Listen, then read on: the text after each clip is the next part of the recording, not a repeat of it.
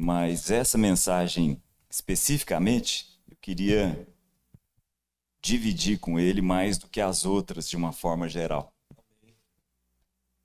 É sempre bom, mas algumas parece que fazem mais sentido com a, com a nossa história, né? É, no, nos, últimos, nos últimos meses, no, no pequeno grupo que a gente faz parte, a gente tem conversado sobre a primeira carta de João. Tem sido uma, uma grata surpresa conversar a respeito dela.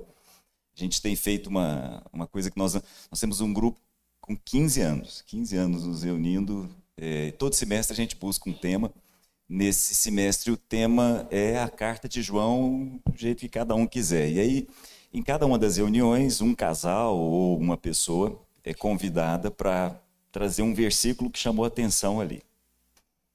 E aí tem me chamado a atenção a, a figura do apóstolo João. Né? É, talvez você não saiba, talvez seja uma novidade para você. É, o, o, João, o apóstolo, que não é o João Batista, né? João o apóstolo, irmão de Tiago, tem uma grande possibilidade de ter sido primo de Jesus, é, mas não é o caso. Ele viveu durante muito tempo, né? Aquela aquela coisa de, do dia que Pedro chegou e falou assim: Jesus e, esse aí? Jesus diz assim: Simão, esse aí é comigo, hein? Se eu quiser que ele fique vivo até o dia que eu voltar, é comigo, não é com você. Com você é outra história. E aí recaiu sobre ele uma, uma profecia que não, nunca foi o objetivo de Jesus, né? nunca foi o que Jesus disse. Né? Mas o fato é que João é o último dos doze a falecer. Né? É, ao contrário do irmão dele, Tiago é o primeiro a ser morto nas mãos de Herodes e João não. João vive muito tempo.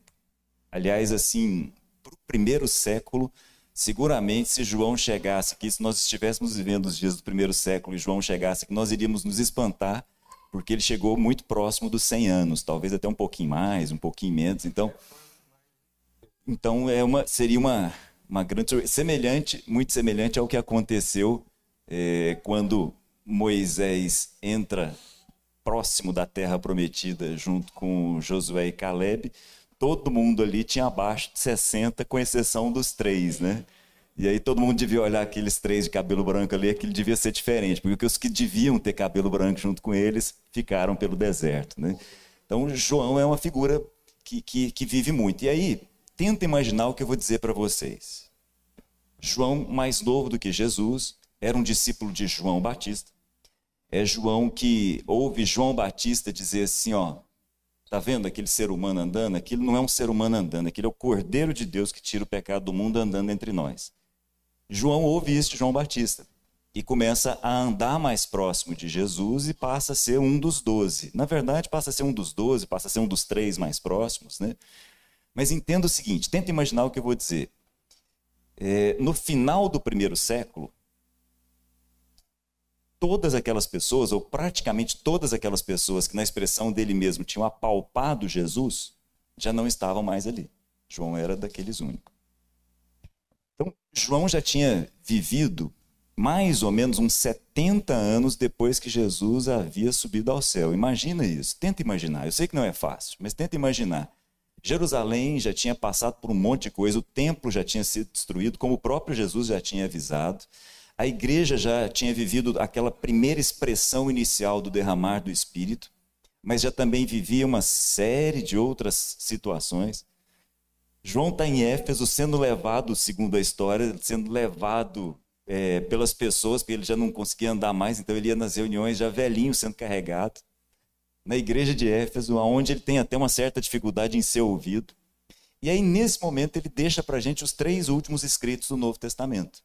Ele deixa o Apocalipse, deixa o Evangelho de João e deixa as três cartas, primeira, segunda, terceira carta de João. Então, eu, eu não, não, quero dizer que, em hipótese alguma, que João é mais profundo do que os outros. Seria uma bobagem falar um negócio desse. Mas João tem uma camada diferente, um, um layer diferente de olhar para as mesmas coisas. Né? E é de João que surgem três expressões: Deus isso é interessante. Paulo não usa isso, Pedro não usa isso, Tiago não usa isso, Lucas não usa isso. João, em profundo auge de maturidade, diz que Deus é. Isso não é uma coisa simples. É, é, como vocês já sabem, eu não preciso nem pegar os textos, porque os textos são extremamente conhecidos. Então, João, no seu evangelho, diz: Deus é espírito. E importa que os seus adoradores o adorem em espírito e verdade. Eu vou ficar só com a primeira parte: Deus é espírito. É João que diz para a gente também que Deus é luz. É João que diz para a gente também que Deus é amor. João não está dizendo que Deus é amoroso. João não está dizendo que, que Deus é iluminado. São coisas diferentes. João está dizendo que Deus é espírito, é luz e é amor. Quando, quando a gente pensa em espírito, é bom a gente chamar a atenção disso. Né? Quando, quando a gente fala em espírito, a palavra espírito, tanto no, no, no, grego quanto no hebraico, tem a ver com vento, tem a ver com hálito, tem a ver com sopro, tem a ver com ar. Espírito não é alma. O Novo e o Antigo Testamento têm expressões diferentes para a alma. A alma tem a ver com psique, a alma tem a ver com uma consciência que pensa. O espírito está em outro lugar. E o Novo Testamento nos ensina que é o Espírito de Deus que discerne os pensamentos de Deus. A mesma coisa em relação ao homem. É o Espírito do homem que discerne os pensamentos do homem. Vê se você consegue captar isso. É como se nós tivéssemos duas mentes. Então tem essa mente que está aqui, eu estou falando, vocês estão acompanhando meu raciocínio, estão pensando junto comigo mas tem um espírito que discerne o que nós estamos pensando. O espírito do homem discerne os pensamentos do homem. E é em espírito que nós deveríamos andar, é em espírito que nós deveríamos adorar, é em espírito que nós deveríamos orar. Muito bem. Mas voltando, Deus é luz. Essa é uma expressão é, que, que, me chama muita atenção, como, como quem trabalhou com física há muito tempo. Acho que vale a pena comentar que nós não enxergamos a luz. É importante entender isso. A luz é o que nos permite enxergar. Mas nenhum olho tem capacidade, tem habilidade para perceber a luz. Eu me lembro de uma experiência, uma vez dando aula de física, explicando isso, uma, uma aluna me contou uma coisa, eu achei muito, muito divertido. Ela estava num auditório, assistindo a aula, era uma aula no sábado de manhã e tinha um menino que sempre chegava né, para essa aula de sábado de manhã e dormia. Aquelas aulas longas de faculdade, uma hora e vinte, né? E aí o rapaz sempre dormia. E aí um dia, antes dele chegar, o professor combinou com a turma: ó, hoje nós vamos fazer esse cara não dormir mais nunca na sala de aula. O que, que nós vamos fazer? É o seguinte: ele vai entrar e vai dormir, como de costume. Era o auditório, fecharam todo o blackout. Teve gente que foi dentro do carro pegar fita isolante e tampou cada entrada, cada fresta de luz que podia entrar no auditório, que já tinha blackout, foi tampar. E ficou combinado, olha, eu vou continuar dando aula aqui e vocês acordam rapaz. E o cara foi lá para frente, continuou dando aula e fechou tudo, zero de luz, não entrava uma frestinha de luz. Aí ficou combinado, um deu um cutucão no cara, oh, acorda aí, o professor está te olhando. Aí o cara, imagina, aí ele abriu o olho. Não enxergou nada, né? Abri, fechava o olho, virou pro cara, cara, não estou enxergando nada. oh, fala baixo, o professor está prestando atenção em você aí. Além de você estar tá dormindo, agora né, conversando. Cara, mas eu não estou enxergando nada, eu estou cego. Começou a bater, pra... nunca mais dormiu na sala de aula, né? Mas a, a, o que eu queria chamar a sua atenção, imagina essa cena. Imagina você abrindo os olhos e não vendo absolutamente nada, porque uma frestinha de luz seria o suficiente para enxergar. Deus é luz. É a maneira como João expressa. E Deus é amor. Mas o ponto onde eu quero parar, onde eu quero terminar, e aí tem a ver com a primeira música que nós cantamos, se der tempo até a gente canta de novo. Quando Deus pensou o homem, e é bom a gente entender isso, nós somos fruto do pensamento de Deus, da imaginação de Deus. Como a gente compartilhou aqui algumas semanas atrás, Deus não é fruto da imaginação do homem.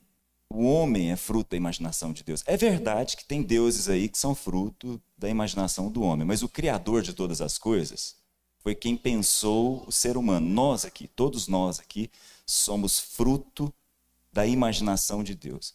E quando Deus decidiu criar, em toda a sua divindade, ele decidiu algo muito difícil da gente entender, mas é possível entender pelo menos em parte. Deus decidiu que nós seríamos semelhantes a Ele.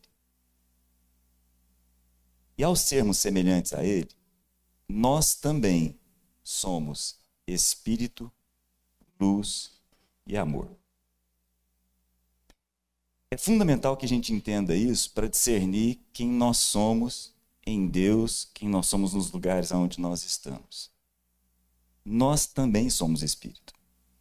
Nós também somos transcendentes. E é por essa razão que nós não conseguimos, nenhum de nós que consegue viver a vida como se essa dimensão das nossas vidas pudesse ser colocada de lado. Não dá. Não somos nós. Nós somos parte espírito, assim como Deus. Nós também somos luz. É o próprio Jesus quem nos diz: vocês são a luz. É ele que nos diz. Eu não preciso inventar, não preciso nem pegar o texto. O texto é conhecido de todo mundo. Nós somos luz. E nós também somos amor. Como nós cantamos. Como a gente poderia pegar vários textos e mostrar isso. Por que, que isso é importante? Para discernir quem nós somos nos lugares onde Deus nos coloca. Essa semana, uma, um amigo ligou que o filho dele estava com uma uma situação muito difícil, bebezinho no, no, no hospital, e ele falou: Ora comigo. Eu falei: Claro, vou orar com você, para que você se lembre quem você é. No lugar onde você está, você é luz. E aquilo foi muito forte para ele. Depois de alguns dias, ele entendeu aquilo e me, me, retornou dizendo o quanto aquilo foi importante naquele momento. Então, ele não precisava de ajuda.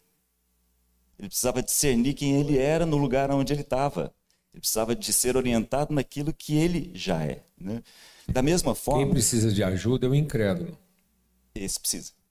Então, o milagre é para o incrédulo. Porque ele está cego. Ele não vê. Então, o milagre é aquela frestinha de luz que vem iluminar as trevas dele. Quem já foi iluminado não precisa de milagre. Você já passou a fase do milagre. Ninguém aqui está precisando de milagre. Estou precisando de orientação para ser o milagre. Nós somos o inesperado. Nós somos o imprevisto. Um cristão buscando milagre é uma obviedade estúpida. Nada é mais estúpido do que um cristão em procura de milagre. E Deus enterra tudo isso no deserto. Deus enterrou todos os que saíram do Egito e viveram 40 anos no deserto na dependência dos milagres.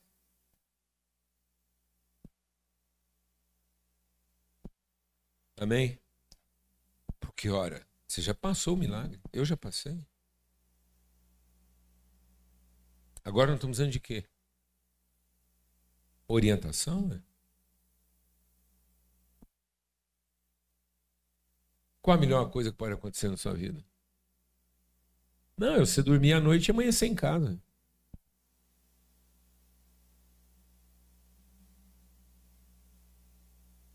Amém, irmãos? O que, que seria a coisa mais feliz para um filho que você gerou? Durar pouco. Para não ter que sofrer as angústias dessa vida. Deus leva isso tão a sério que lá em Provérbios diz assim: sabe quem é o ser humano mais feliz? Já, então, já que você está procurando a felicidade e não propósito, porque quem está procurando felicidade e não propósito, e felicidade é um estado. Então, a alegria está em cumprir o propósito. Amém? E você cumpre o propósito sabendo não estar feliz. Porque quem procura felicidade não está procurando cumprir o propósito. Porque o propósito não é estar feliz. O propósito é revelar a virtude. Aí sabe qual a Bíblia diz, define qual o ser humano mais feliz? O abortivo.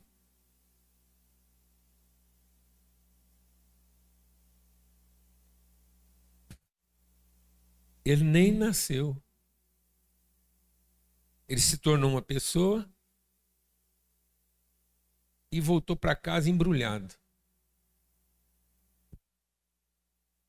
Não passou nenhuma contaminação dessa vida, nada.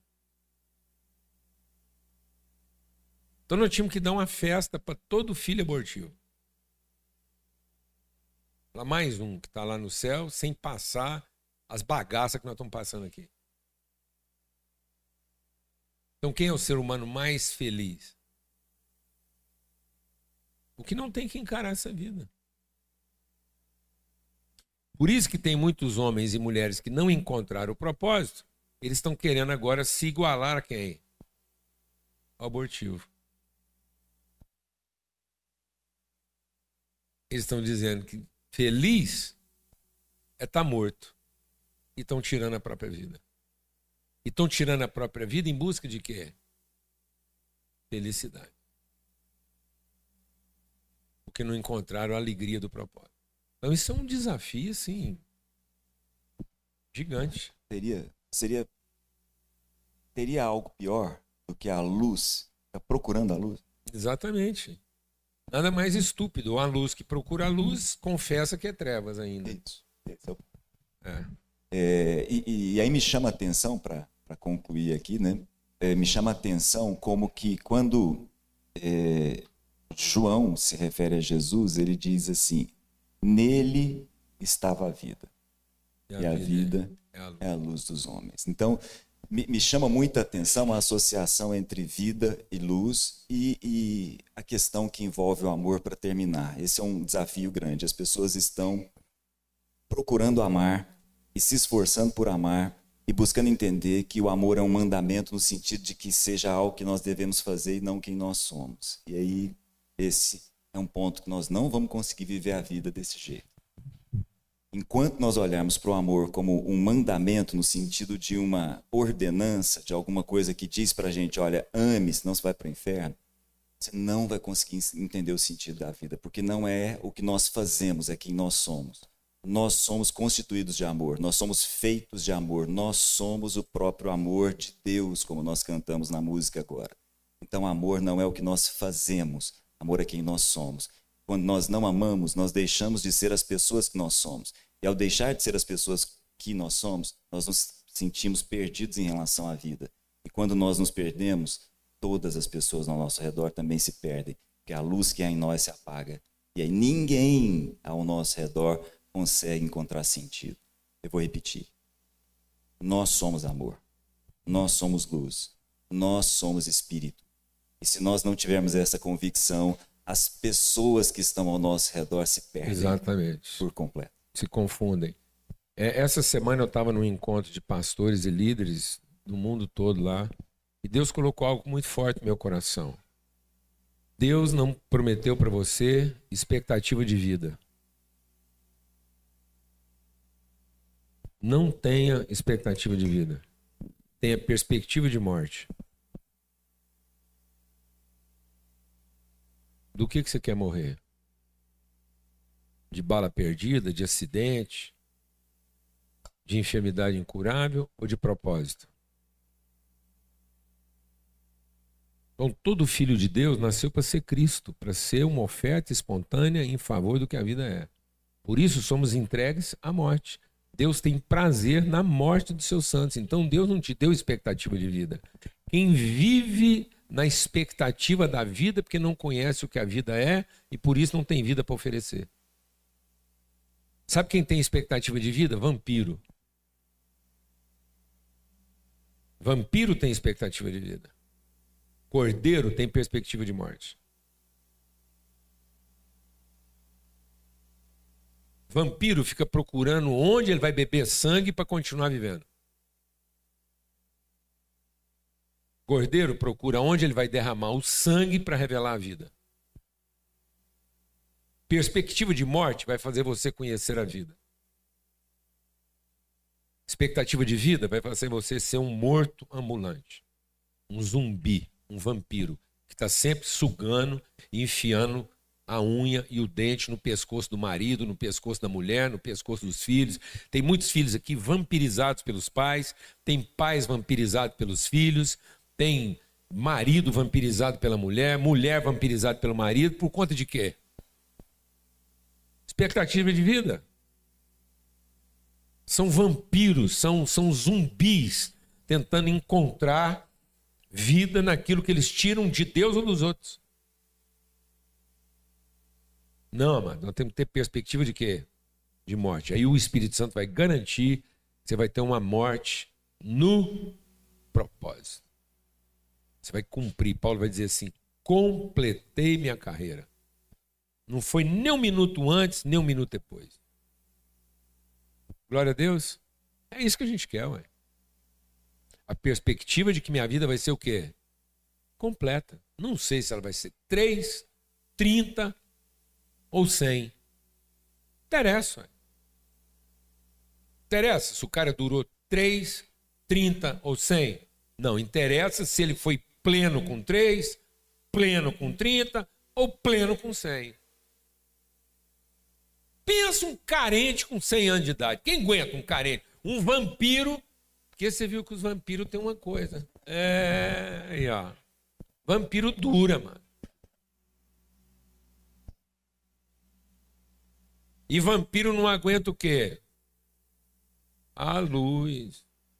Mensagem hoje tem tudo a ver com vampiro. Tem a ver com cordeiro e vampiro. Vampiro não aguenta a luz.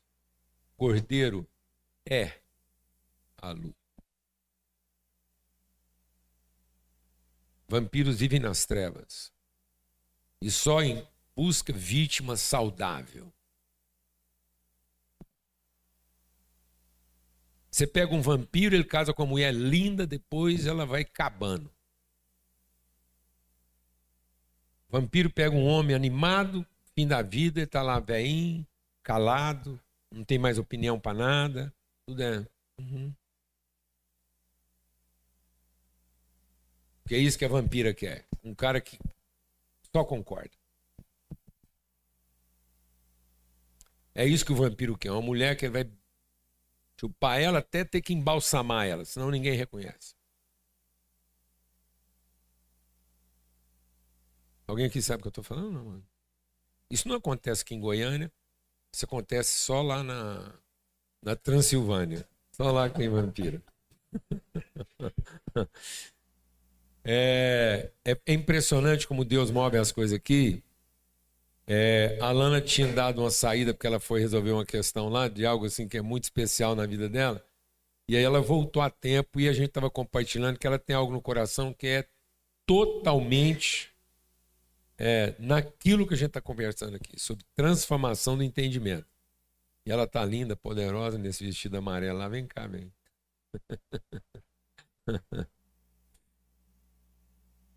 Graças a Deus. Arruma uma cadeira aqui para ela sentar aqui com a gente. Que esse banquinho aí.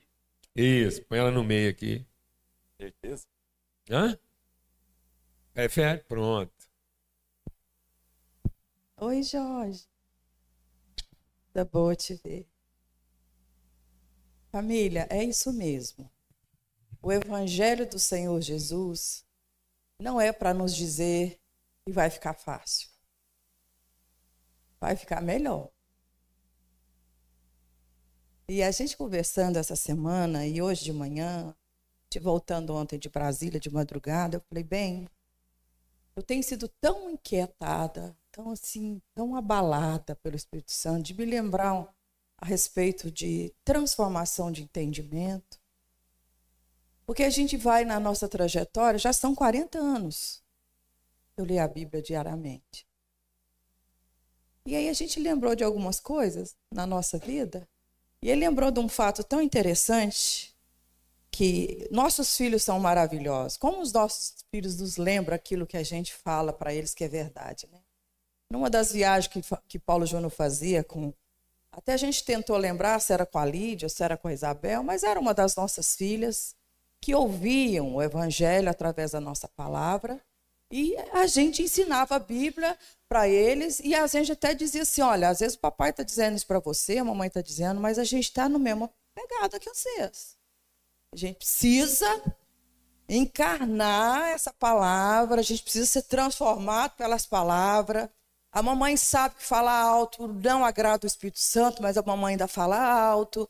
O papai sabe muita coisa que às vezes ele não dá conta de fazer. Mas isso não muda a verdade. E o Paulo Júnior parou ali. Paulo Júnior tem esse perfil, né? Ele vai viajando, ele vai entrando no lugar onde ele está. Ele viu uma barraca de pescadores e falou: Vou parar aqui. Quem sabe eu como um peixe frito ou eu como um peixe para acabar de chegar. Enfim, você achou um peixe muito bonito lá para comprar, né, amor? E o Paulo Júnior não resistiu e comprou aquele peixe maravilhoso e, a, e voltou para o carro é, é, na verdade, bem, para quem é pescador aqui, eu não achei um peixe. eu achei achou. uma piapara gigante, de quase dois quilos. Isso é uma raridade. Achar uma piapara hoje em dia, assim, grande, gigante, assim, mais dois quilos, é uma raridade. Então era, não era um peixe, era o peixe, peixe naquele momento. E ele te seduziu e você comprou ele. Oh, eu vi só que, que você lá, tava foi, tanto. É a ideia era o seguinte: só que ele estava tanto na carne que o cara deu um preço para ele e aí a águia floresceu nele. Você sabe o que é águia? Águia é assim. Pega. E ele chega contando para a filha, antes fosse desconto, né, Jorge? Porque às vezes um descontezinho para o mineiro até aquece. Mas é águia, vale 100, quer pagar 50. E o Paulo João entra no carro mostra piapara e fala: Você acredita que o papai conseguiu comprar? O pescador pediu tanto e o papai pagou tanto? Conta aí, bem. Você é melhor contador de caso que eu, conta aí. Eu estou tentando contar do jeito dele, mas ele, ele é melhor do que eu. Eu, eu sou humilde. Eu, eu, entrei no carro com a piapara achando que tinha feito o negócio. entrei e falei assim: olha aí, gente, vamos levar esse peixe para casa, vamos assar, chamar uns amigos. E é o seguinte, era 70 reais, eu consegui comprar por 50. Aí veio uma voz de anjo no fundo do carro assim. Você não tem vergonha não, pai? Com essas palavras. Você não tem vergonha não? Quanto que 20 reais vai fazer de diferença para o senhor?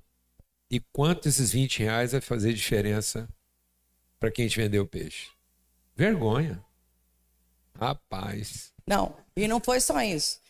Eu não saio desse lugar. Isso é um absurdo. Só tem que retratar. Vai lá e resolve essa parada. Retratar que esse pescador.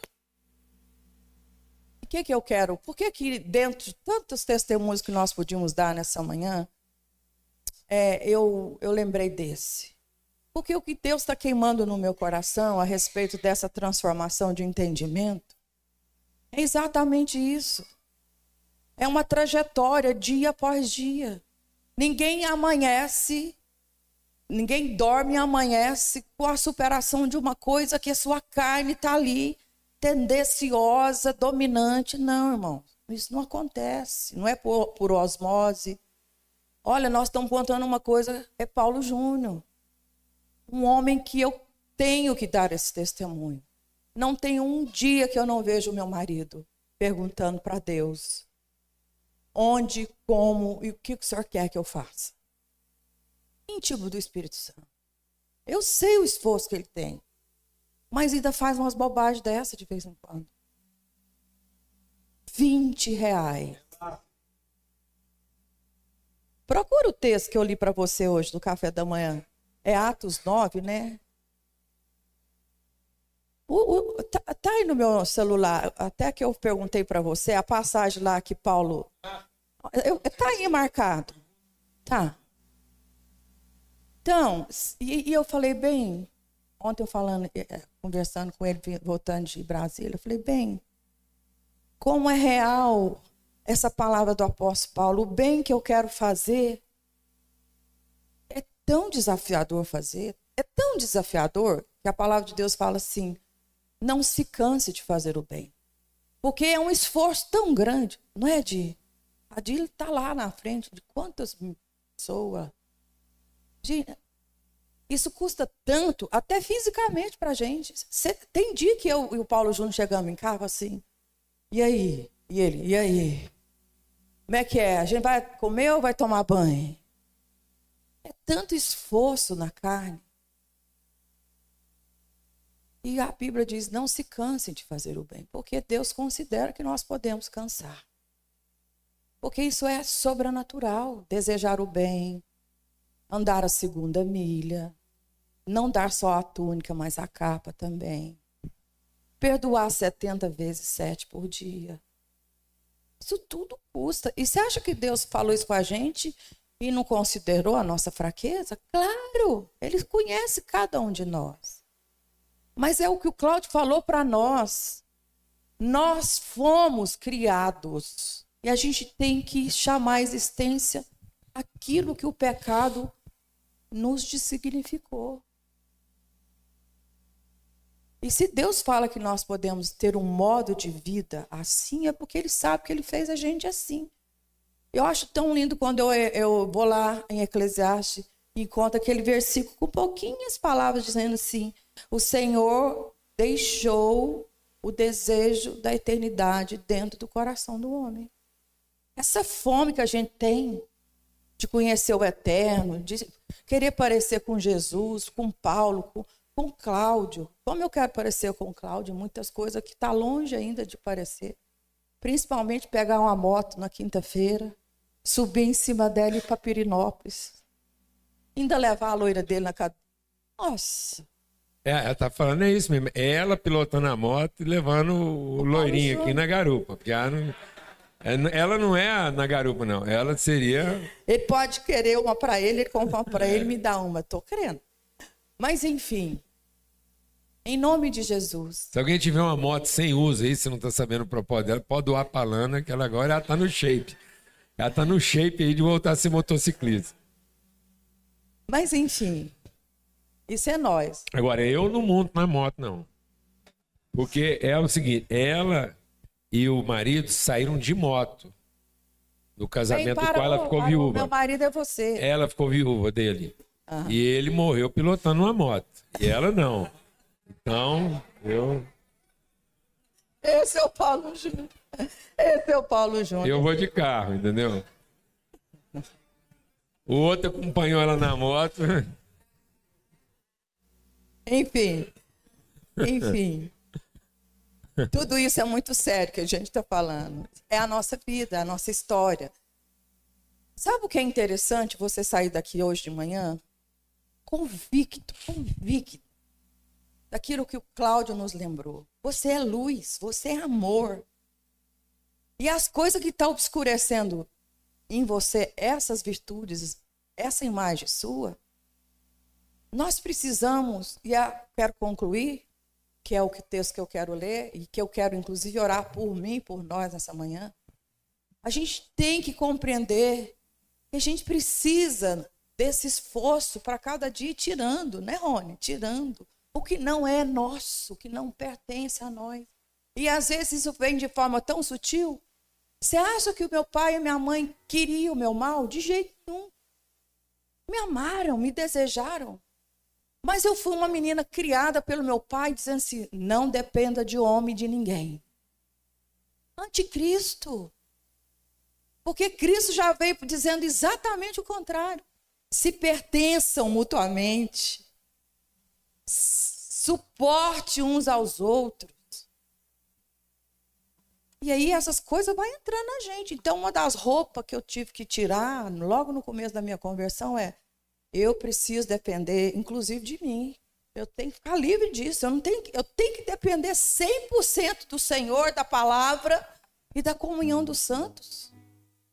Lê para nós aí, amor, o texto. Enquanto isso, Saulo ainda respirava ameaças de morte contra os discípulos do Senhor.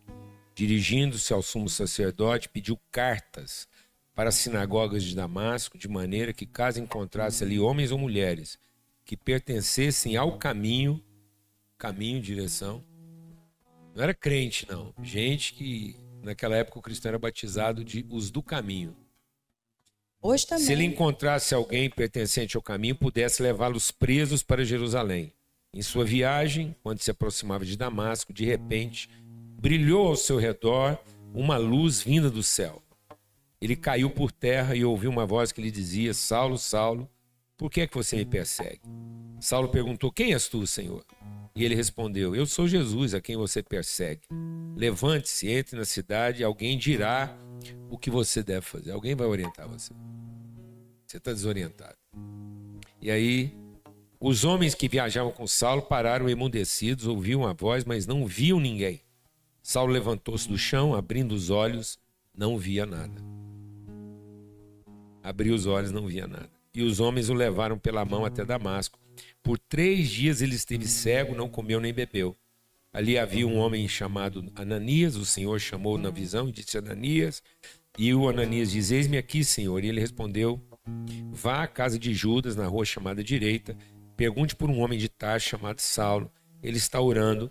Numa visão, viu um homem chamado Ananias chegar e impor-lhe as mãos para que ele volte a ver.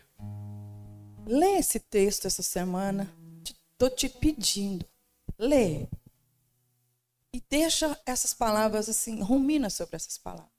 Aqui está a narrativa de um homem sinceramente devoto a Deus. Tudo que Paulo fez antes e depois de Cristo, ele só tinha um intuito: conhecer a Deus, ouvir a Deus, servir a Deus. E dentro desse contexto aqui tem duas palavras, dois, duas expressões muito bonitas. Ele estava no caminho. Nós estamos no caminho. Às vezes, sinceramente enganados e fazendo coisas sinceramente enganadas. Mas porque nós somos, sempre o Senhor vai vir até nós.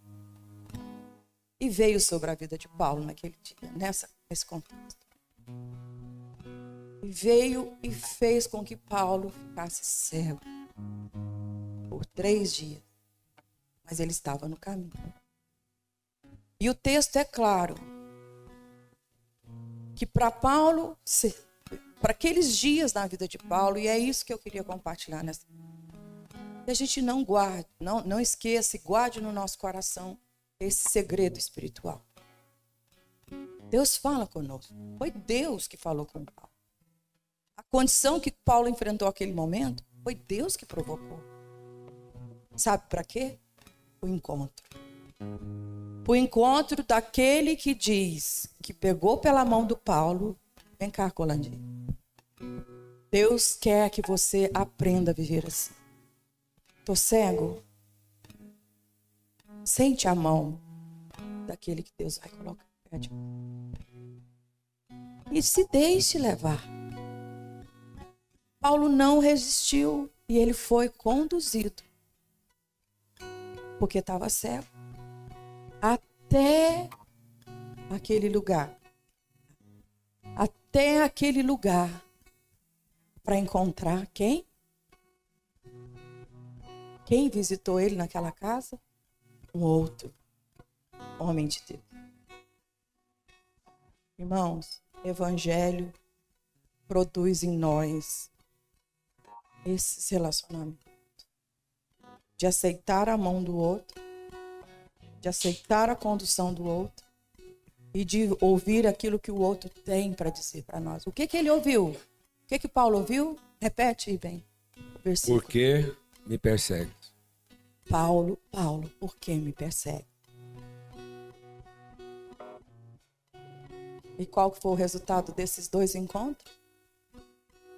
Paulo voltou a, a enxergar na dimensão espiritual que ele precisava. De perseguidor, ele se tornou o defensor da igreja. E é isso que Deus quer fazer. Sabe quem é a igreja? Eu. Cláudio, Paulo Júnior, você, nós somos a igreja. Não é esse prédio aqui, nós. E Deus tem feito coisas ricas nessa congregação aqui. Como é, é muito trabalhoso, é desafiador emocionalmente, é muito serviço. É, tem, eu não escondo isso para vocês. Mas é muito prazeroso quando a gente vai vendo o mover do Espírito Santo na vida das pessoas e elas vão sendo transformadas. Vamos orar? Bem, antes de você orar, eu, eu tenho que compartilhar algo aqui, porque a gente, inclusive, tem tempo para isso. Sobre. Não é só o que está sendo compartilhado, é o esforço de compartilhar o que nós estamos compartilhando nessa direção. Porque esse esforço aqui, que está aqui, a gente junto, compartilhando, tudo que acontece dessa forma, é, isso não é uma. Isso é um, é um direcionamento. Isso não é um, uma, uma entrega acadêmica de conteúdo. Não é ensinar na forma acadêmica. É formar no meio pedagógico. É uma pedagogia de formação da pessoa. É para que você, ao receber tudo isso, você aplique isso na sua vida para formar você na relação com Cristo. E isso é uma luta. Mano. É uma luta, é aquilo que eu compartilhei com o Antônio. É ver queimado tudo aquilo que a gente foi colocando como acessório na nossa vida, na intenção sincera de fazer a coisa certa. É, é Saulo. É Saulo. E aí o que é a grande ilusão das pessoas? É que no fundo elas estão indo atrás de Jesus. O que que Saulo, o que que era o projeto de vida dele? Ele estava no caminho, no caminho fazendo a coisa no sentido oposto, porque ele era um perseguidor de Jesus. Então ele vivia atrás de quem? Vivia atrás dos irmãos. Na sinceridade, definiu o que é certo e o que é errado. Fazer o limpa. E às vezes é isso. Você está achando que o evangelho é para você fazer o quê? O limpa. Que Deus vai te dar uma sensibilidade de depois do evangelho, agora você não entra em latada mais. Não, mas do evangelho é para você entrar nas piores latadas da sua vida com segurança. De que você é a luz. E isso é tenso. Trazer isso para cá, porque é o seguinte: Ninguém ligou para o Cláudio para saber o que, que ele ia compartilhar, o exemplo que ele ia usar. A Lana teve que sair para resolver um negócio, voltou, não ouviu o testemunho dele lá do menino da escola, que fecharam a sala toda, porque ele dormia. Ele estava, às vezes você é esse que dorme. Você está na sala de aula, você está ali no lugar certo, na coisa certa, achando que está fazendo a coisa certa, mas você está dormente. Aí, às vezes, para te acordar, despertar, alguém vai ter que ir lá e fazer você acordar no escuro. Para você finalmente entender que ver não é a capacidade de enxergar, é a condição de discernir. E aí Deus pega Paulo na sinceridade de estar tá fazendo a coisa certa, de achar que ele é o representante de Deus para purificar a terra. Deus teve que dar uma experiência para ele como? Derrubar ele. E é isso. Nós precisamos ter a coragem de saber que Deus vai tacar fogo e, no sentido, ele vai destruir as estruturas de mente nas quais nós colocamos nossa expectativa e confiança. Para nos devolver a originalidade, a sensibilidade de ouvir. Então, isso é uma destruição, é tenso, é tenso aqui ó, na relação, é tenso na relação, é tenso o tempo todo. Porque o tempo todo é a destruição de paradigmas que, nos quais a gente se sentia mais o quê? Seguro. E Deus está levando você para uma coisa que é totalmente fluida. Haja coração, irmão. Haja coração para você crer que o Espírito Santo pode te guiar. Você levantar de manhã, independente de. Faça seus planos. Faça todos os seus planos. Antes de deitar, não deita para fazer plano, não. Faz os seus planos até umas 6 horas da tarde. Depois você dorme, como quem morre. Aí a, noite é para você morrer. Para no dia de manhã você ressuscitar.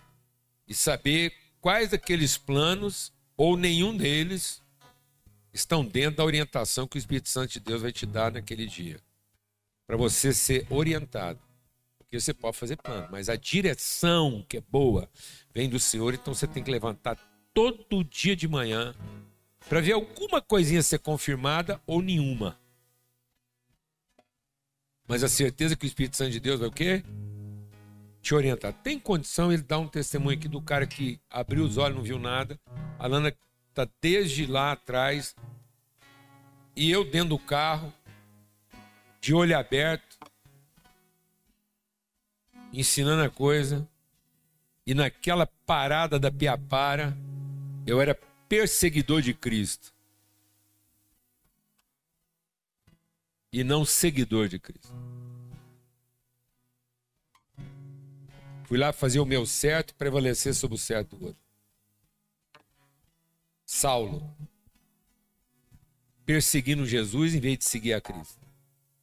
Aí um anjo lá dentro, ouvindo o que eu mesmo tenho para ensinar, porque a coisa mais difícil na vida, mano, não é pregar, não.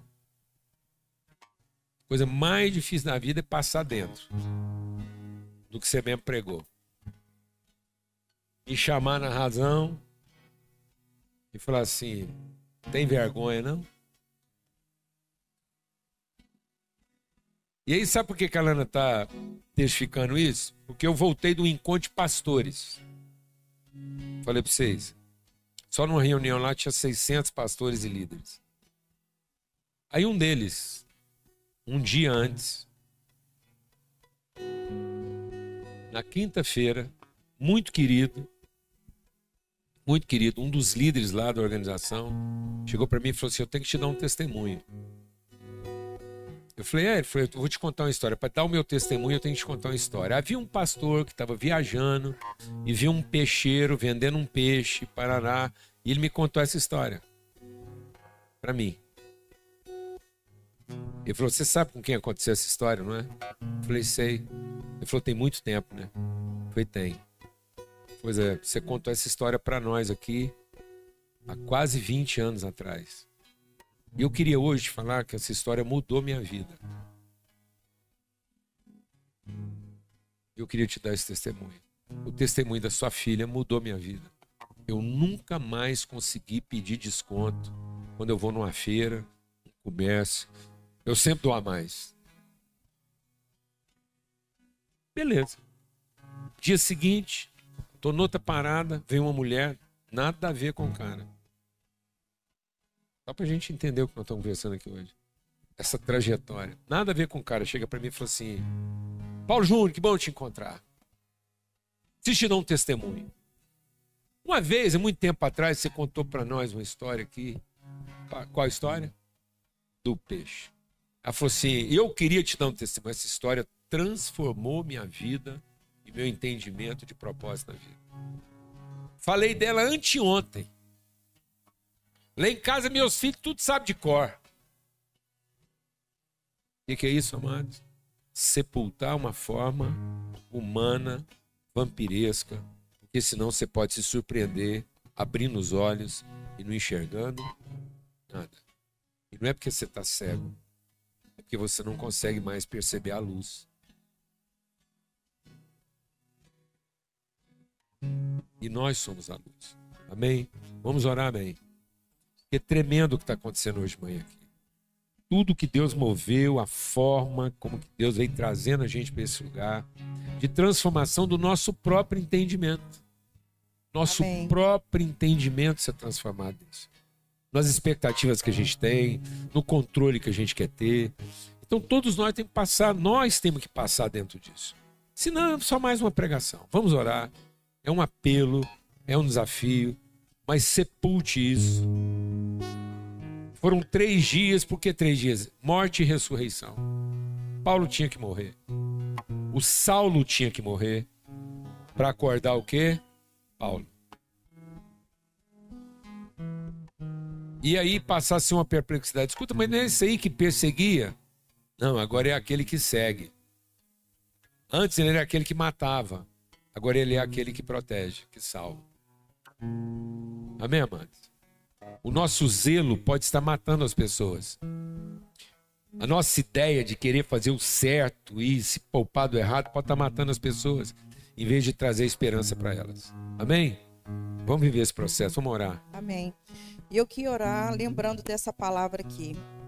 que está escrito lá em Romanos, no capítulo 12, a partir do verso 9, diz assim: O amor seja sem hipocrisia. Detestai o mal, apegando-vos ao bem. Amai-vos cordialmente uns aos outros com amor fraternal, preferindo-vos em honra uns aos outros.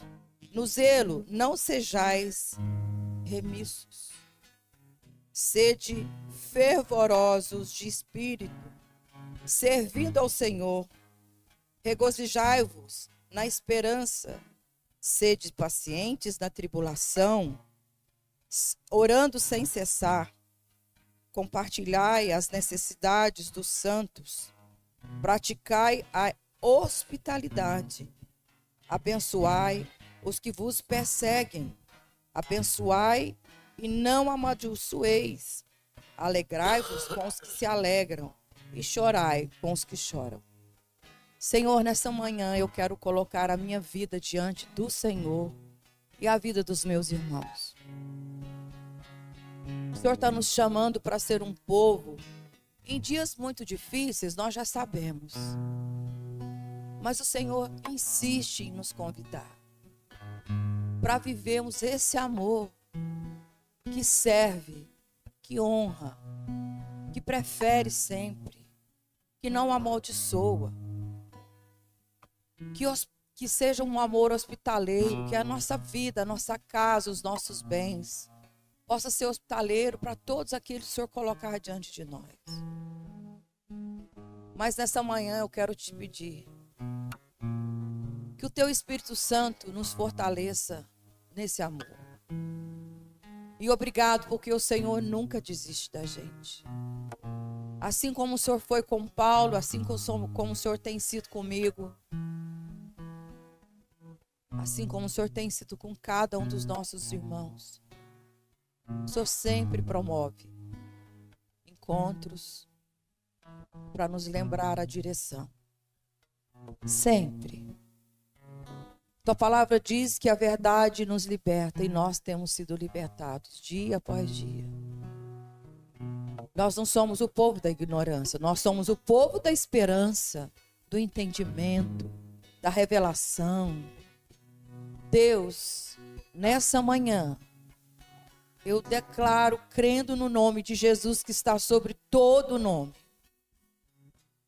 Satanás, tu não tem autoridade sobre a igreja. Tu sabes que as portas do inferno não prevalecem contra a minha alma e contra a alma de nenhum dos meus irmãos. Então nós dizemos a você: cesse todas as tuas manobras, todas as tuas articulações para intimidar a igreja do Alphaville, em nome de Cristo Jesus. Amém. Amados, e essa oração, esse empenho, eu queria trazer uma, um final assim romântico, fazer uma reflexão romântica da cena lá do pescador com a, com a piapara. Como é que essa história pode ter terminado? Eu sei como é que ela terminou lá em casa. Mas eu fico pensando como é que ela pode ter terminado lá na casa do pescador, né? Se não fosse a, o testemunho da Lidinha lá. Imagina se o anjo não fala com o vampiro. Imagina se o negócio fica feito do jeito que eu quis que ele ficasse. Quase. Aí o pescador volta para casa e fala assim: bem, você não há de ver que hoje eu encontrei um homem de Deus. E ele me convenceu a eu vender mais barato para ele. Ele conseguiu tirar 20 reais do que eu estava precisando e do que eu pensei em ganhar, para ele ficar bem. Que homem de Deus. Pastor. Arrancou meu couro, leu a Bíblia, e eu tô aqui 20 reais a menos.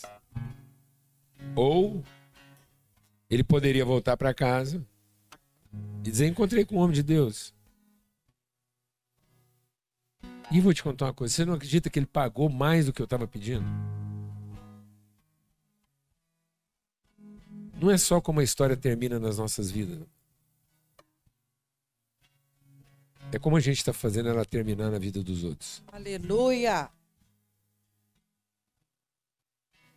Como é que está ficando a vida das pessoas depois que elas se encontram com a gente? Amém. Como é que está ficando a vida das pessoas depois que elas se encontram com a gente? Um pouco menos ou muito mais?